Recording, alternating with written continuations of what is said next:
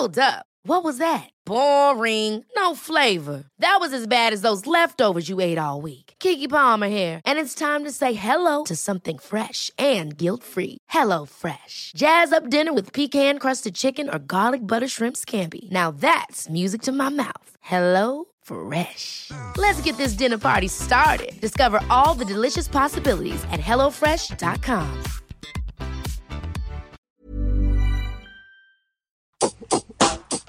This is the Hip Hop Save My Life podcast. Thank you for listening to the podcast. Hope you enjoy the podcast. Now sit back, because it's time for the podcast.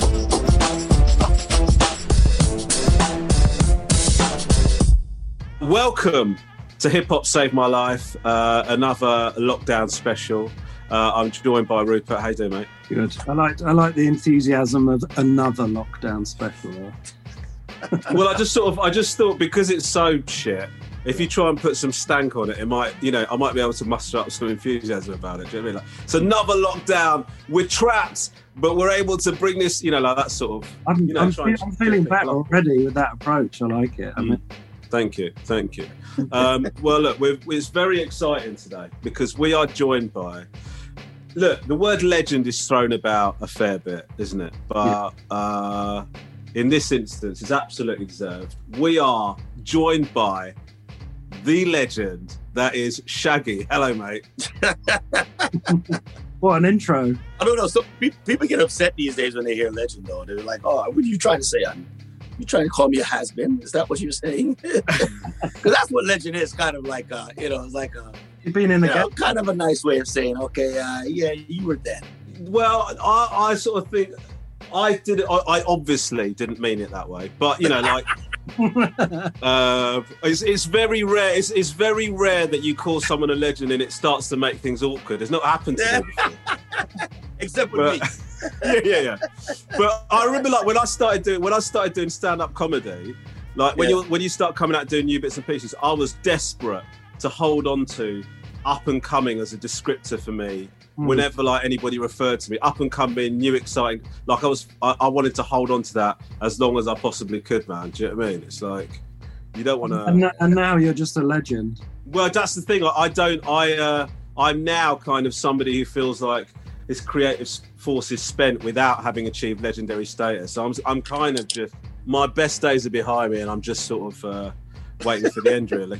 But that's not the case for you, Shaggy. That's absolutely not the case for you, mate. Listen, it's not the case for any of us. I mean, if you look what happened uh, just recently last night on Super Bowl uh, yeah. in, in America uh, with Tom Brady, where everybody's writing this guy off. Yeah, he's, he's old now. And he left and went to another team. Went to a team that didn't make the playoffs, got them there, and then won.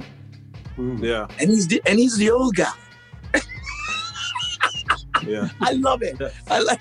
I love it. So, you know, in, in the game of making music where I'm at, you know, I, you always you always get these people. Ah, oh, well, you're not this. You're not. Nah, they can't stop me now. So, uh, he, he's been an inspiration, and you're you, my man, should really take that as, as an in- inspiration because now you're seasoned as a comic. Okay, you're not you, up yeah. and coming anymore. Yeah, you have a right. That's good. Yeah, all right, that's good. That's good. A lot, a so lot do you... of people just say weathered in relation. Weathered. Yeah, yes, weathered. weathered. Yes, you're weathered. Yeah. Yes. Yeah. That's thanks a, for chipping. Th- thanks for chipping in with that, mate. It's nice. With that in mind, do you feel like you know what is your What is your sort of goal? Like, do you feel like you must feel like you've achieved everything that you want to achieve, right? So, like, if you were to retire tomorrow, bearing in mind that we're we're talking to you now when you're in a recording studio, so that's not that's not likely to happen. But if you were to retire tomorrow, would you feel like I've done everything I, I set out to do, or do you feel like you've still got some un, unachieved goals that you want to go for? I, I have never felt like this is it. I no. I am I am. I do. I, it, it is mind-boggling to me the hunger I have. I, I don't. I don't. I I myself don't understand. I will sit here, and I'll be like, okay, I'll have a reflection, and I'll go off on one of my little retreats with my wife and get my Zen mode and says, okay, I've achieved such and such. Why don't I sit and enjoy it? And the minute I'm back home, I'm bored. I'm like, shit, I got to get something done. I got to be at it, you know. And and I'm competitive, and I'm listening to everybody, and I'm like. I could do this better than you. Uh, you know, I mean, it's that, it is so annoying, you know, I'm, I just can't stop. I, yeah. I might need therapy to, to, to stop, to be honest with you. How, lo- how long does that window last before you, you sort of accepted your boredom and you want to just, you know, crack on? Uh, no, because I find something to do that is exciting. Straight away. And that's why I keep I keep changing and doing things, you know what I mean? It's like, and I, I think of the most random thing, you know, like, like I'm sure when everybody saw me and Sting was here, it was like, what the fuck? I mean, but just the fact that y'all said, what the fuck, was what excited me. And then I found a kindred spirit. Like, he is the same fucking way. He's like, yeah. Oh yeah, we. Oh, they don't think this is gonna work. They don't even know what this is about. Let's do it. I mean, we're we're so fired up.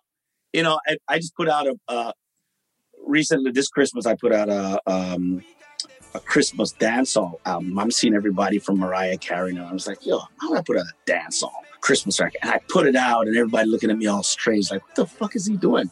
Are they gonna be playing Bounty Killer in the middle of on Christmas Day on the fucking tree? You know, is this really going to happen? Yes, it did. And they loved it. You know what I mean? And people were looking at me like, yeah, what the fuck? Get up, never seen no Santa Claus. Now we said that we not going to celebrate it just because. Big sound string up in the land. Everybody out the road, you see them dance and I carry on. Me and my friend I beat a case of Guinness. Christmas time, we have a change and we are spinning. Everything we push to the limit. One life we have on this Christmas, we are gonna live it. We got them trees right. So it's things like that that I do. It streamed well, it did well, and I'm like, you know, or or I come out with Banana, and people look like, what the? Banana, the old Banana, but and oh, it's a billion streams. You know, yeah. So it's always things, I find things to excite me, other than that I'm bored. And, How, and you'll never um, get bored of me before I get bored of me, by the way. I'm, right, right, right. Yeah. um, but how are you, how, how do you, obviously, like, if you're creatively driven to do something new, which you're constantly, I mean, you've had so many albums now, like thirteen, twelve, thirteen albums, isn't it? And I, not I even, lost count. I don't even count so, albums anymore, man. I just go. So, so do you have, when you put that stuff out, are you putting it out thinking, well, I've made this and I'm happy with it, so that's all I had to get from this? Or do you then, I mean, you talked about how many streams you're getting and stuff. Does that does that affect you? Is that part of the goal process to see how well it does? I'm in this for greatness. Fuck yeah. yeah. I want to I want to be competitive. You know what I mean? And if if if if I take my losses like that too. Like if I put out something and it didn't quite connect, you know, I take that L and move it from loss to lesson. Okay? And I analyze it thoroughly. I'm like, okay, what did I do wrong here? What was I missing? You know, and I take that into whatever else's goal. But that's part of the process that, like, losing also is part of the process because it's not boring to lose. I'm I'm allergic to boredom. That's my problem. Yeah. You know what I'm saying? So even losing is not boring. It's it's worrisome, it's risky, it's gets your pulse going, it gets your palm sweaty, it gets it's not boring, it's nerve-wracking at times. Yeah. You know, but it is not boring. I am I do not want boredom. I don't like boredom. Because life is short. This moment we're having between you and me, we'll never have again. So we got to, the worst thing somebody could do do to you is waste your time. Yeah. yeah. That's worse than so, them taking money from you. But it is it is possible that you make a record, you put it out, it doesn't do well, but that's not because the record wasn't good. That's because you were ahead of your time or it was, do you know what I mean? The moment was different or whatever, right? I mean, that that is a possibility, it, right? Shaggy, the, the, the record is never not good. Yeah. I mean, what are we talking about here? Yeah, I mean, I've made lemonade with fucking lime, bro. Come on, fuck out of here, yo. You know, I, I I made a number one record in nineteen ninety-three in a genre that didn't exist on radio with old Carolina, and it became a fucking earworm to you. You know what I'm saying? Yeah. And then and then it was like, oh, he's a one-hit one, he'll never do it again. And I came with another one called Boombastic, which was another fucking earworm, and it was the first time in the history of dancehall or reggae that it debuted at number one in the British chart. And I did it two, three times after that again with Angel, It Wasn't Me. Right? And and the Hot Shot album all debuted at number one. Dude, you don't make this shit up. I'm good at this shit. You don't want to see me kick a ball, though. You do not want to see me kick a ball. I can tell you that. You know what I mean? I'm not going to balance my checkbook good. I can tell you that straight out. Right. I don't know what the fuck I'm doing there. Yeah. You know what I'm saying? But when it comes to writing a song and making this shit and doing this music shit, I know this shit.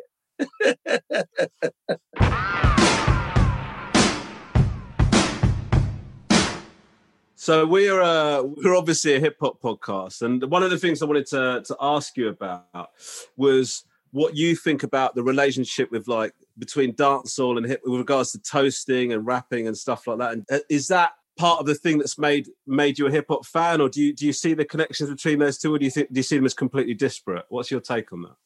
It's funny, you know, because hip hop. I mean, you know the history. I'm not telling you. You're a hip hop dude, so you know the history of of of of hip hop coming from the origins of dancehall with Kool Herc and all of that out of the Bronx. Okay, yeah. So we know that story, you know. But, but what a lot of people might not want to admit um, is that dancehall records became popular on mainstream radio based on hip-hop remixes or hip-hop mm. uh, fusions or hybrids, so to say, so to speak, of dancehall.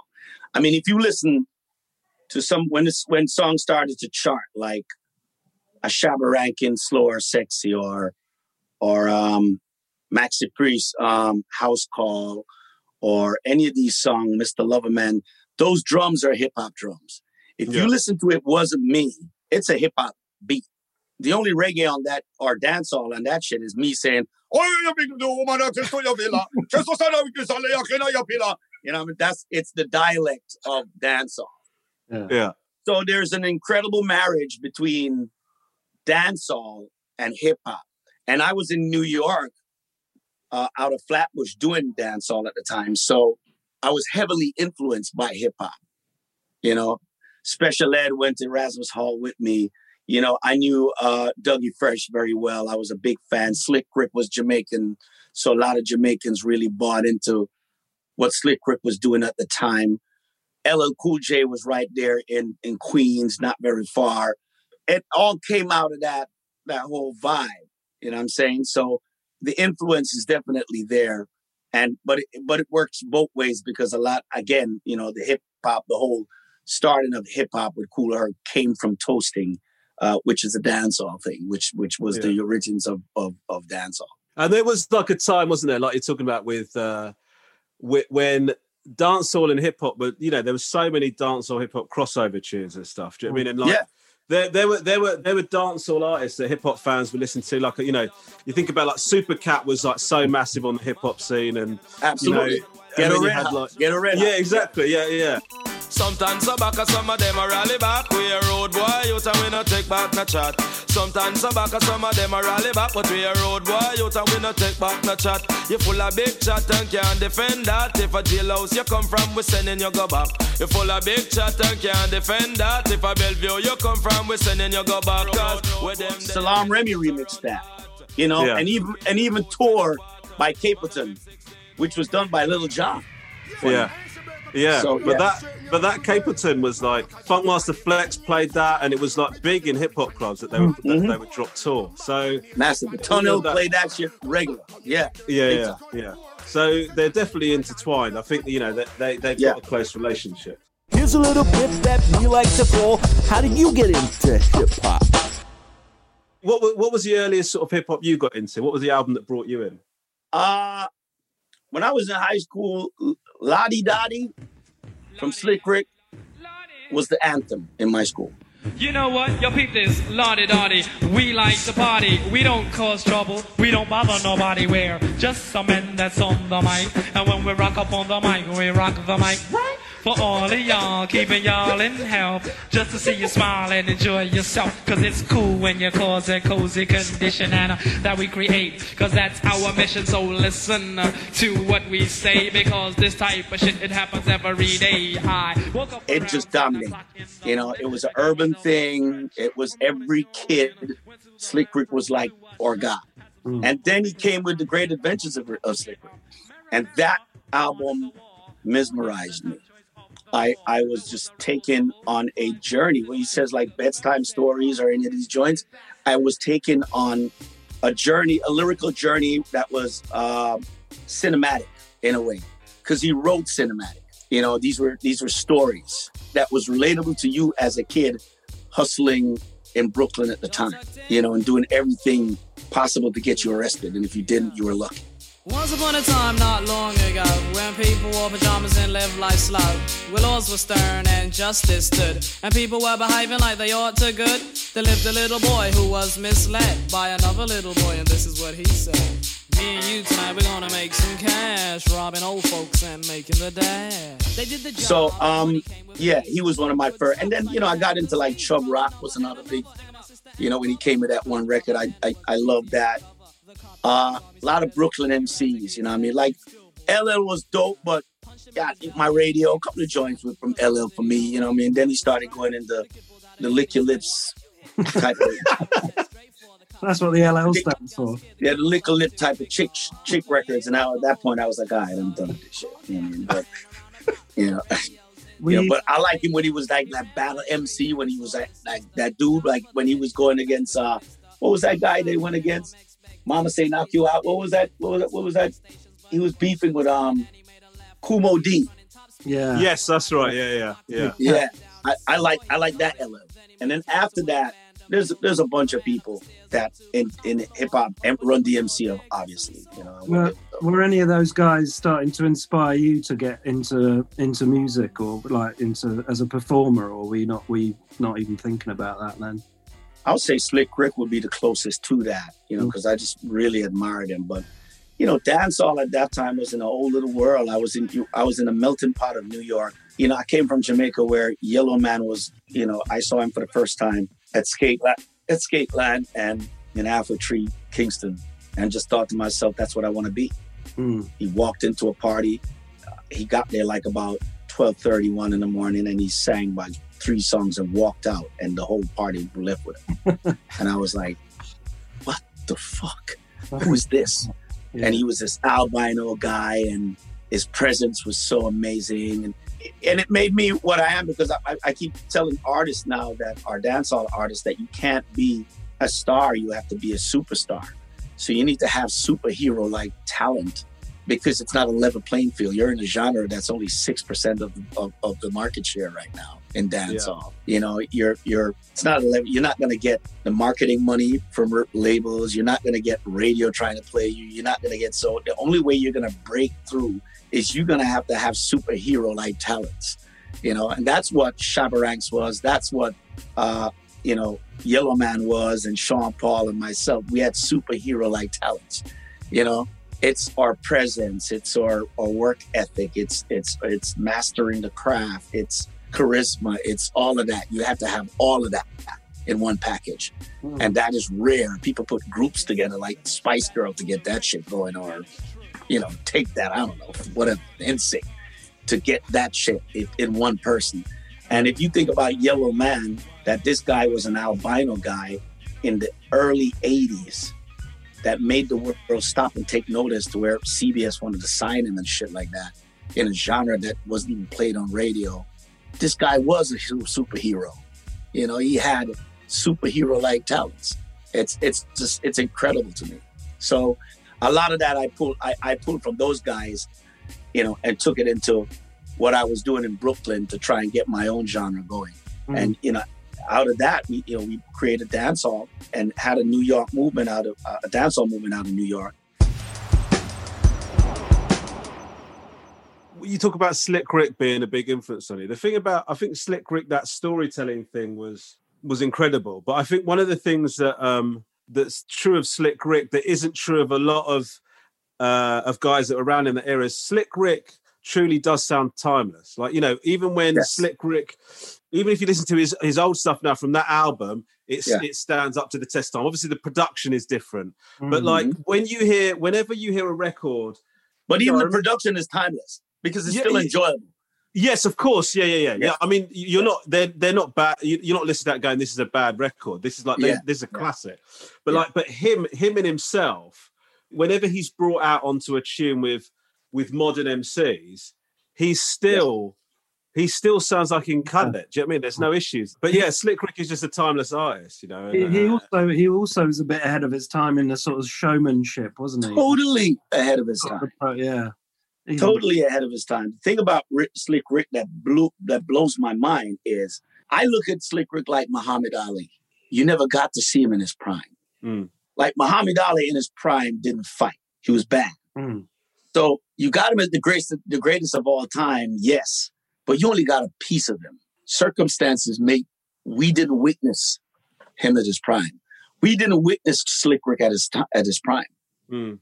But what Little League gave us was so fucking magnificent. You know, it's like Biggie. Like we're saying to ourselves, another great. It's like, damn, imagine if we never got to see Biggie. We never got to see the greatness of Biggie. You know, we could arguably here say that Jay or Nas or any of these guys are, are some of the greatest of all time. But really, though? Yeah. What if? You know what I'm saying? That's how I look at the shit. You know what I mean? Yeah. like, like, like Big L. Yeah, incredible. Like, imagine if Big L didn't die. What the fuck, bro? You know what I'm saying? I know.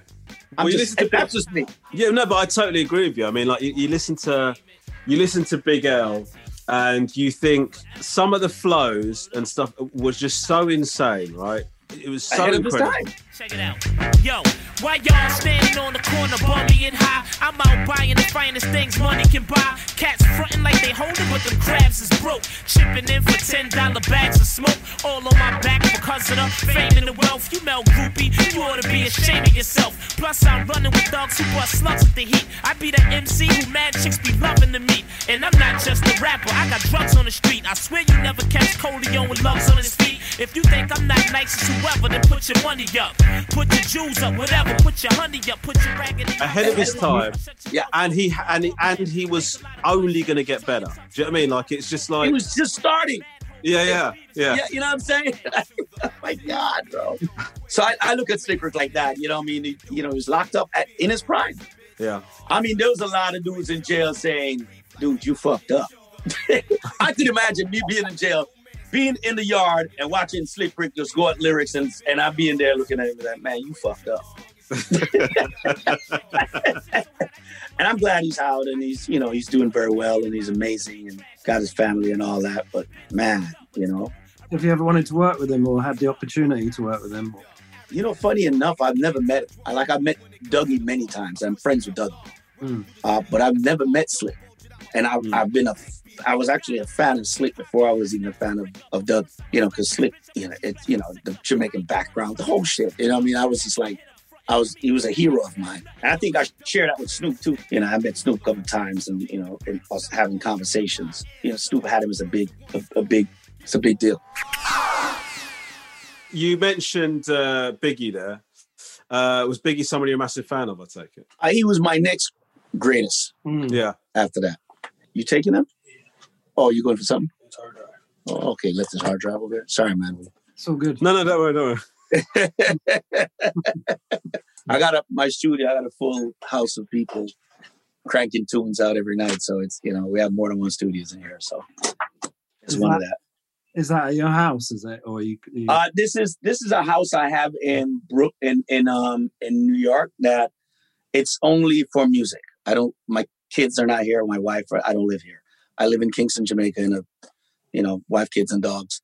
But this is just music. I've written every, I've done every single song, almost every song that I've that I've hit within this room. Wasn't Me, Angel. All these songs were done in this, wow, very recorded and mixed in this very room. And I've had this since nineteen ninety-six, and um, a lot of people have come in and use it and. You know, Sting's been here. Everybody's been here, and you know, it's, it's just a spot. So my son is—he's uh, doing his album now and and finishing up on some work. So they were here for like the whole week, back to back, just doing their thing. You know, what uh, what is uh, your son's uh, album? What what kind of uh, genre? He's hip hop. It's Rob Banks. I don't know if you heard of Rob Banks. Oh yeah, yeah, yeah. Okay, yeah, I didn't yeah, I did, yeah, yeah. put it together. Okay, have, have I'm, in, you, uh... I'm in tune, man. I'm in tune. I'm not, you know. No, mate. Listen, we had no. Listen, your finger's very firmly on the pulse, man. I can see that. Absolutely. Rob Banks.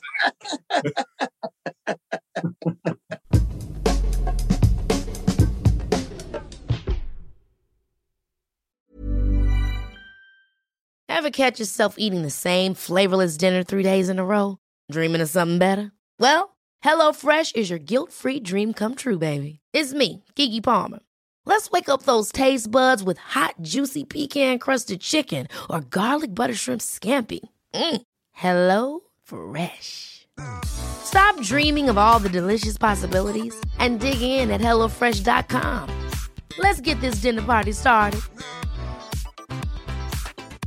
Hey, I'm Ryan Reynolds. Recently, I asked Mint Mobile's legal team if big wireless companies are allowed to raise prices due to inflation. They said yes. And then when I asked if raising prices technically violates those onerous two-year contracts, they said, what the f*** are you talking about, you insane Hollywood ass f- So to recap, we're cutting the price of Mint Unlimited from thirty dollars a month to just fifteen dollars a month. Give it a try at mintmobile.com slash switch. forty-five dollars up front for three months plus taxes and fees. Promo rate for new customers for limited time. Unlimited more than forty gigabytes per month. Slows full terms at mint mobile dot com.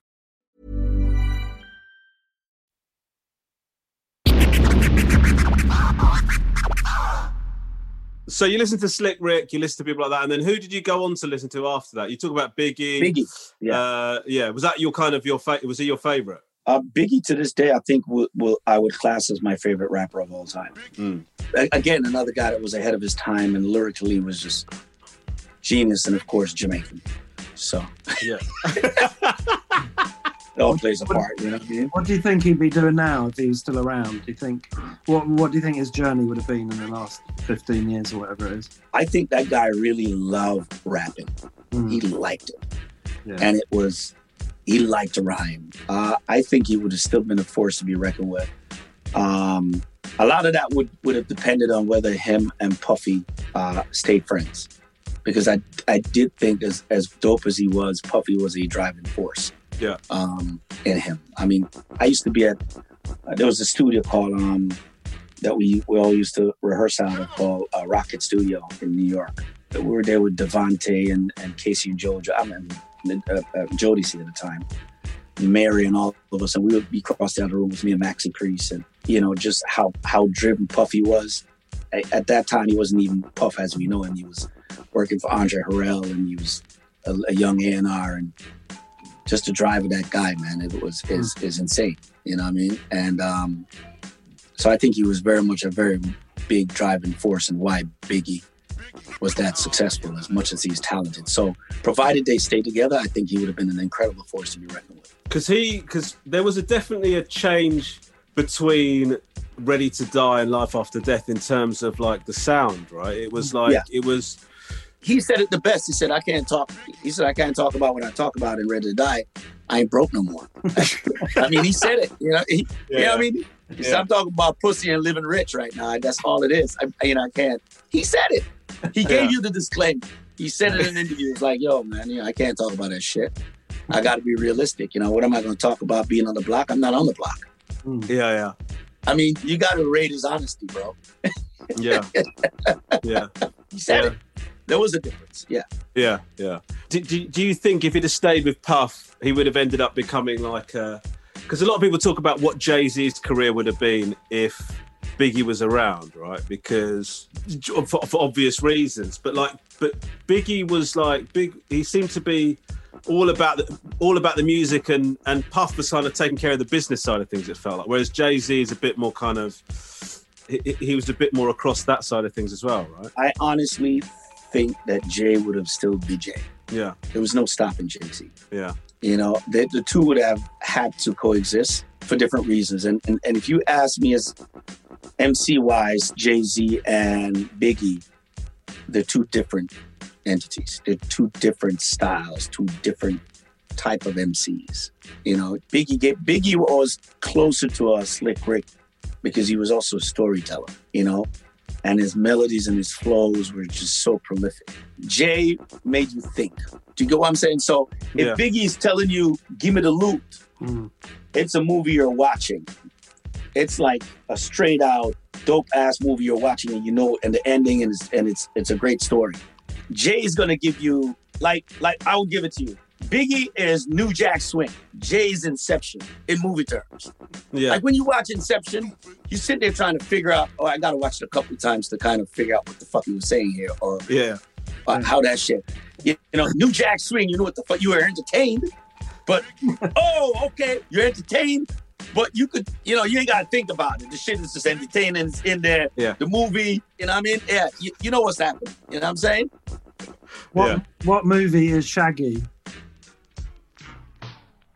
Why you gotta come with a fucking question that made me think, man? What's wrong with that? We can edit it so it looks like you can have to, we can edit it together so there's no there's no pause. Mine would be Shawshank Redemption. Go on. Because it's it's so many things that make that guy, it's almost as if he was being a good guy and just couldn't catch a break, couldn't catch a break. And he kept doing all these things and ended up in the worst situations and just started thinking and made himself, got himself out of it yeah. to paradise. Yeah. You know what I mean? So that's that's how I look at my my situation that I've been, because you got to understand, I I I don't think people will understand what it is for an artist. Like, you weren't even accepted at home.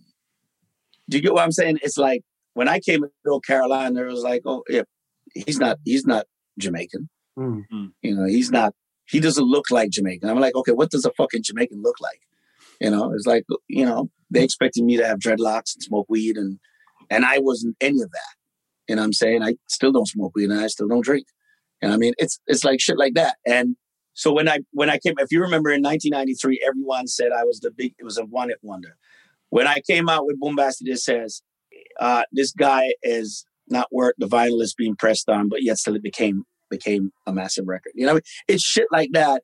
And then I, for us, they played you because they had to. Mm. It wasn't because Monday morning we sit down and says, "Hey, okay, let's put some money behind this reggae guy and blow him up."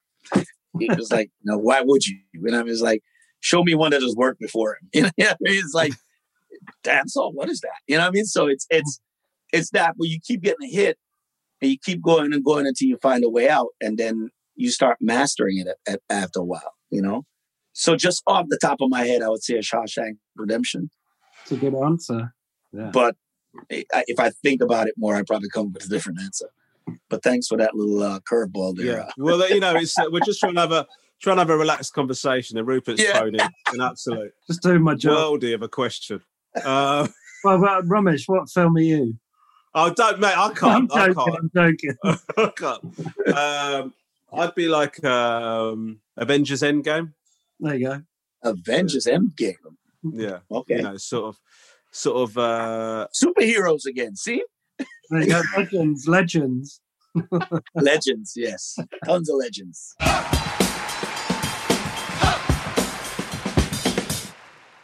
What do you think of, uh, what do you think of how hip hop has progressed? There's lots of there's lots of people that, that feel like there's a disconnect between that sort of lineage that you're talking about and, and where hip hop is now, and there's other people that think that's bullshit. I mean, what's your kind of take on on how hip hop's progressed and where where it's come to now? If we're talking about the craft of it, yeah, um, there's a, there's a huge difference from hip hop as we know it and hip hop that's today. Like if you listen. If you put a, a current hip hop record with a nineties hip hop record or a two thousand hip hop record beside each other, it's a vast difference. It's almost yeah. like a different genre. But if you put a nineties hip hop with like a eighties hip hop, it's not too far. You could, it's kind of, do you know what I'm saying? Yeah. So now it's it's it's at a, a place now where it's like, wow, I, I could get why most hip-hop heads would not feel this new shit. And a lot of them won't transcend to the new shit. But with this generation that is here now, what I like about them is that they are, they have now cracked into it to where they are making bank that only white pop music or rock music could have made at that time. Mm. They're making top-tier money compared to what it used to be. Yeah. Now, how smart they are in investing and, and is to be seen. Because I see a lot of dumb shit happening, you know what I'm saying? And you got people like Jay and these guys who are trying to, you know, spit knowledge. Because that four four album, point four or whatever the fuck it was, yeah, wasn't really an album. He didn't do that for entertainment. He just did that to school motherfuckers.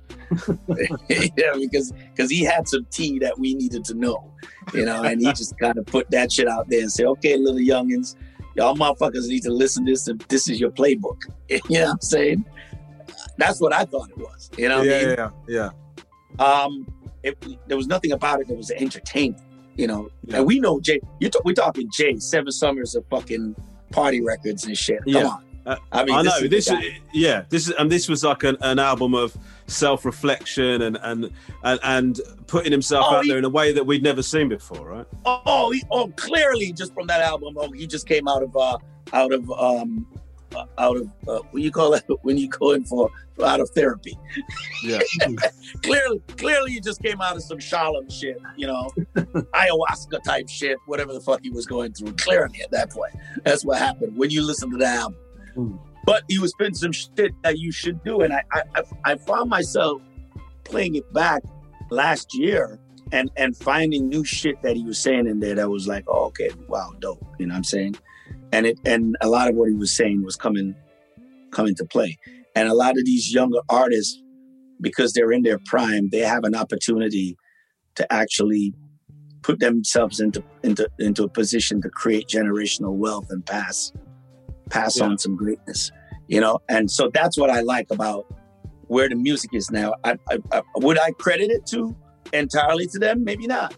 I don't, I don't know, you know, maybe Nas and Jay and a lot of them had a lot to do in paving the way and, and, and breaking down these barriers, but they're certainly in the position to gain. I mean, you look at, and, and you look at what Drake is doing right now is he's phenomenal. The guy's like, you know, that's a superhero if you ever seen one. That's the, this guy yeah. is, He just he ain't even Jesus. He's just the Almighty God. Yeah, you got to tip your hat to him, man. He's he's, he's doing his thing.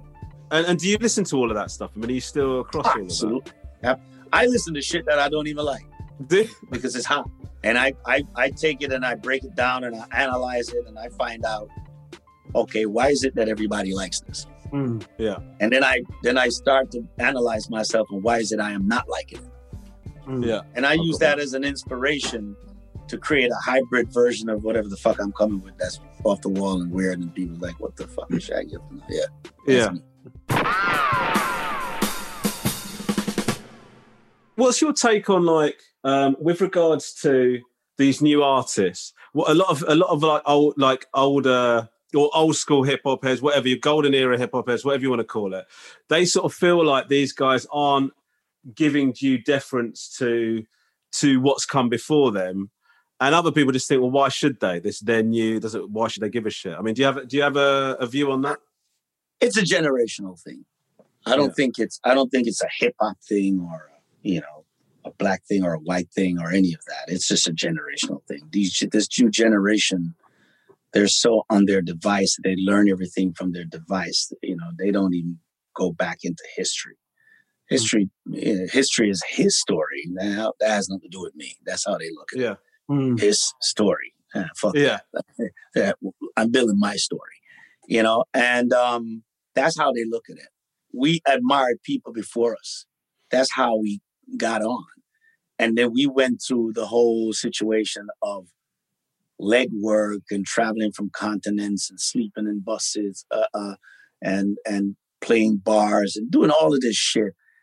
To when it got to you, you, you appreciated it, and you appreciated what who had done it before you. You know, yeah. now it's now it's on your device. Mm. Yeah. And now it's you know now it's hey you know that's promo. So I think the, the level of work um, to get to where they are, they they're making money way too quick. Wait, well, I wouldn't say too quick, but they're making a lot of money really quick. And there's not a lot of work that is put into it for them to appreciate the type of money. So losing it is is going to be just like, okay, yeah, I can make more. Mm-hmm. And then they're going to have a rude awakening when they realize that, oh, it doesn't go, really go. You can't just make more just like that because everything is for a time. I mean, you got to admit, these songs are of this generation are probably some of the most short-lived songs, will probably be some of the most short-lived songs of all time. Mm, it's true. I was talking to one of the top producers and they said he was actually tripping on like Wasn't Me and Boombastic. And he, and I played him some songs. It's like, dude, all your songs are like sinks. That's what he said. They're like sinks. You know, you, I heard him like Eggo commercial, you know, and I was like, oh, okay, wow. Oh, great. Cause that's kind of how I made them because I want the shit to live on, you know? And he's yeah. like, yeah, you gotta, if I get one of those, I'm good because the shelf life of most hip hop songs that we do is fourteen days. Wow. I was like, this this is fucking impossible. There's no way. And then I went and researched it, you know, from people who were analytic people who, you know, in record companies that I'm dealing with, obviously, because I'm in the game. And they were like, yeah, they're normally about two weeks. And then they come off, do high, and they fall off. And I'm like, wow, okay. You know, and they're, you're going to have a very few of them that are going to be really classic because, mm. and it, especially with Spotify now, it just comes in quickly and go. It's it's all about feeding the algorithm. You know, it's yeah, it's feeding that beast. So it is, it's it's it's really quantity over quality these days.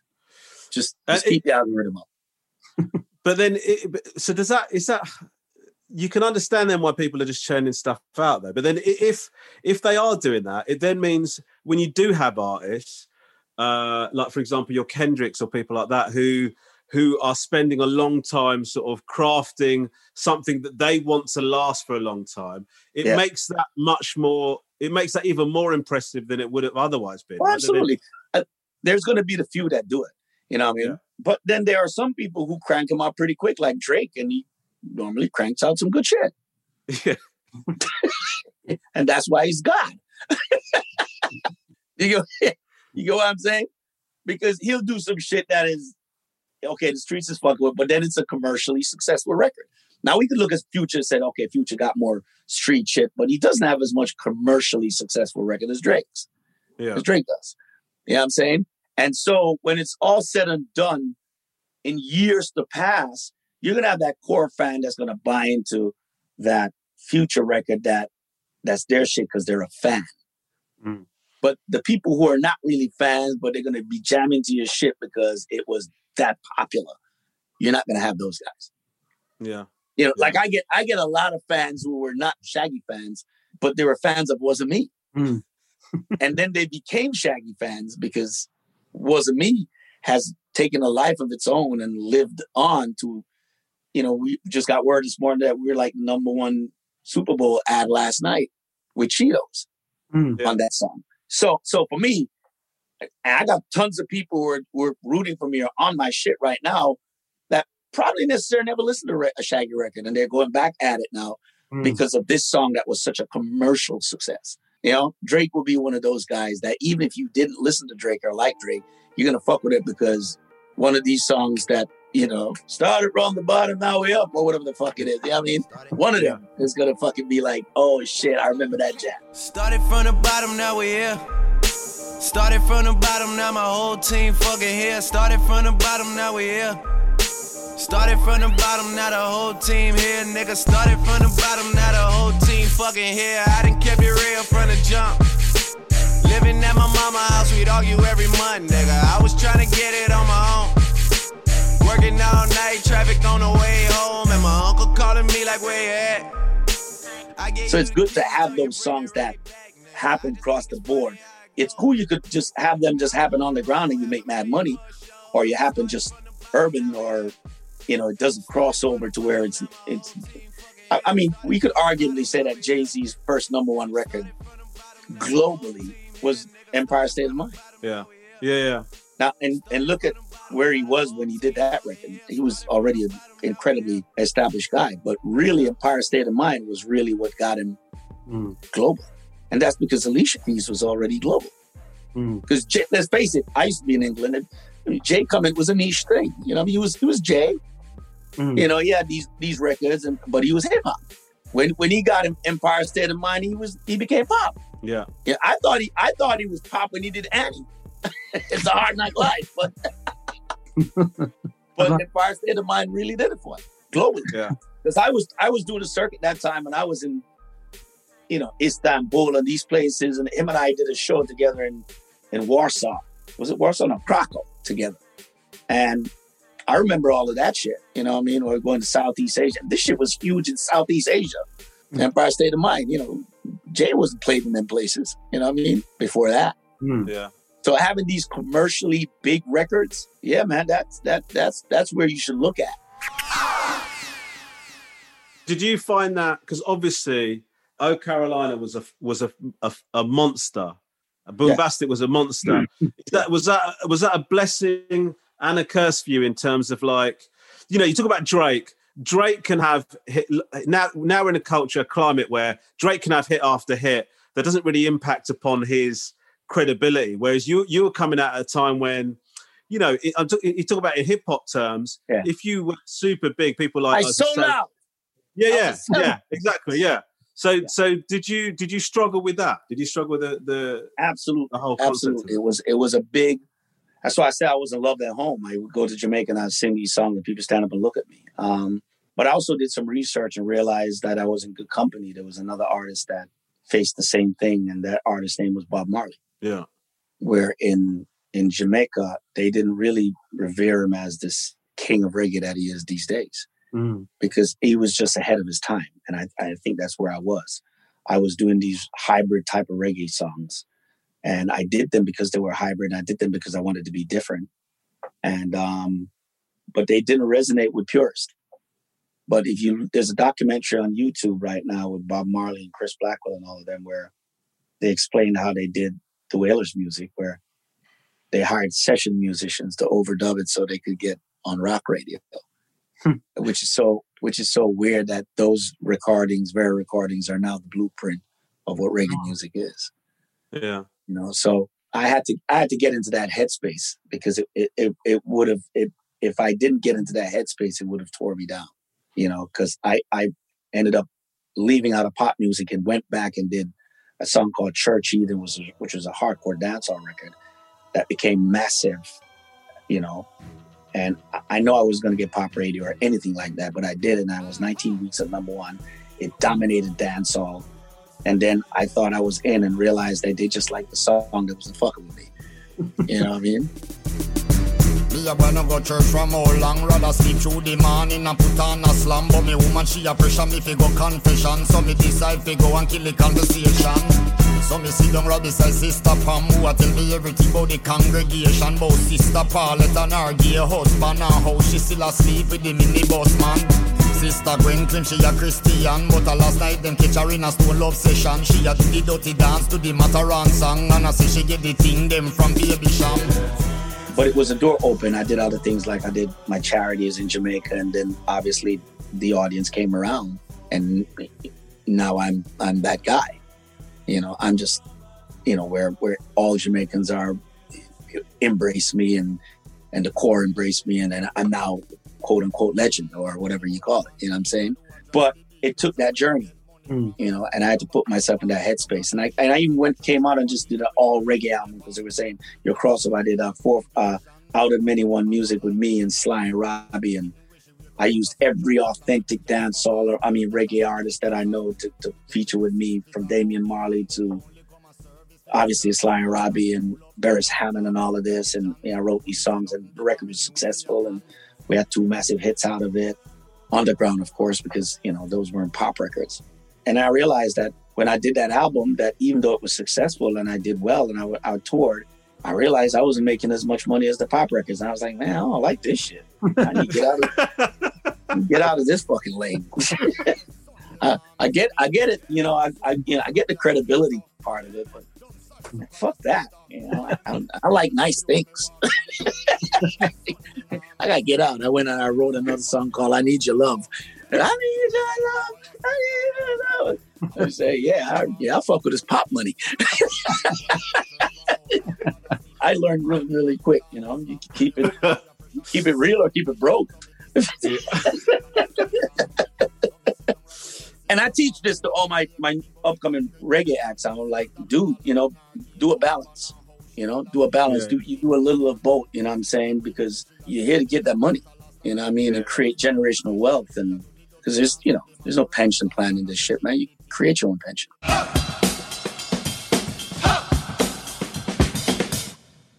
Well, look, we're almost out of time here, but I wanted to ask you, what are you listening to at the moment? What's, uh, what you got? I listen to a lot of old shit. Like I'm, I'm, I'm, I'm listening to Bill Withers. I'm listening, I'm listening to like some old Dennis Brown as of lately too. Like, you know, I've been going back on, on some, some shit, you know, but I listen to everything. I got a little bit of a, a little bit of a guilty pleasure. Yeah. Go on. This is the first time I'm saying this to anywhere publicly, by the way. This is a, safe, this is a safe space. So don't worry. Yeah. Right. Motherfucker. We won't use this for the publicity of the podcast. Um, anyway. I'm, a, I'm a Miley Cyrus fan, man. Yeah. I fucks with Miley. How did this? How did this happen? I don't mean that in a you've been in an accident, man. I just mean that, like, how did that come about? I, I just I like her, the songs she makes, the songs she makes as an artist, and her artistry and her don't give a fuck attitude, and it's almost it's almost like your modern day Madonna in a way. Mm. Um, if I have a dream person to bring into dancehall, it would be Miley Cyrus. Um, I mean, the the set of circumstances yeah. that have led the Hi- Hip Hop Save My Life podcast to reveal exclusively that Shaggy wants to bring Miley Cyrus into dance. I mean, it's fuck. It's like the stars have aligned here, man. That's like next level shit. You could do a remake of Shawshank Redemption together. But I, I'm, listen, I'm listening to her now. I'm listening to um, a lot of shit. I, you know that I'm that I'm I'm listening to a lot of joints. Um, um, I like the baby. I like. I, I listen to baby. I'm listening to the baby also. He is. Um, uh, he's unbelievable. Like that. That he can write a catchy. I mean, you talk about sort of huge, like catchy. That's, yeah, that that's a guy that would would has the ability to make those global pop records. Yeah, yeah. But also, also lyrically can, oh, yeah. can spit. Oh, yeah. Right. There's no oh, yeah. doubt about that. Right. No doubt. Been over, then I murder. Call gunner if you want your burger. Oh, baby, you be lying your verses. I be here and say you buying them purses. I can't even lie, you ain't my type. You ain't even know they fine in person. I can guarantee you if you my kind, she got every bag you can imagine. Big house, I can really be bragging. Hundred thousand in my mouth like what's happening. Not the big cheap tea that's embarrassing. He ain't me, you can keep the comparison. My bitch, probably one of the baddest. Good girl, turning into a savage. This bitch got a problem in traffic. We can't do it, matching G-Wagon. Low key, I've been keeping it. If you ask anybody, little babies, you know, just streets would be loving him way more than the baby. Yeah, yeah. You know, I mean, we're talking about a lot of babies here, but you know. Yeah. But um, I like them both, to be honest with you. But I, I, you know, I just see the baby has the potential to be, you know, that guy if he, you know, if he plays his cards right, because the type of music that he's making, just from my ear.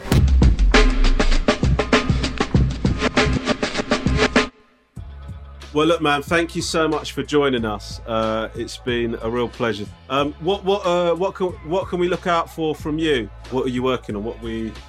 What's I am. The new stuff I am. You're working I am. On? I had to take this down. So this is. See it? What does it say? Yeah. Spice. Yeah. Don't don't don't say that loud. Let people hear you. you might you might get some some hate mail from some of her fans. Spice is uh, the biggest dancehall female artist. Uh, she's on Love and Hip Hop in in America also. She's, I thought that, no, I didn't. I know who Spice is. I thought that was the name of your new record that was coming. Oh, that's okay, what, all right, that, cool. That, all right. Totally... Okay, okay, you get a pass. All right, yeah. So I'm I'm I'm doing her album.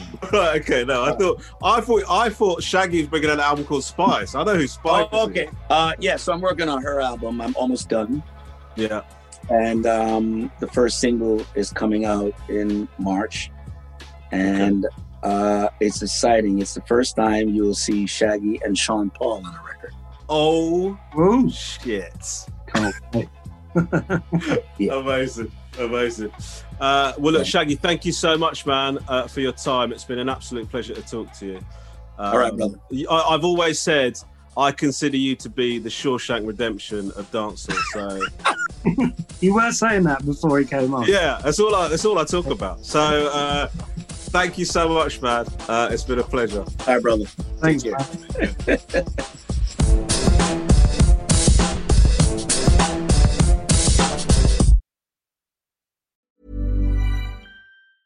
Ever catch yourself eating the same flavorless dinner three days in a row? Dreaming of something better? Well, HelloFresh is your guilt-free dream come true, baby. It's me, Keke Palmer. Let's wake up those taste buds with hot, juicy pecan-crusted chicken or garlic butter shrimp scampi. Mm. Hello Fresh. Stop dreaming of all the delicious possibilities and dig in at hello fresh dot com. Let's get this dinner party started.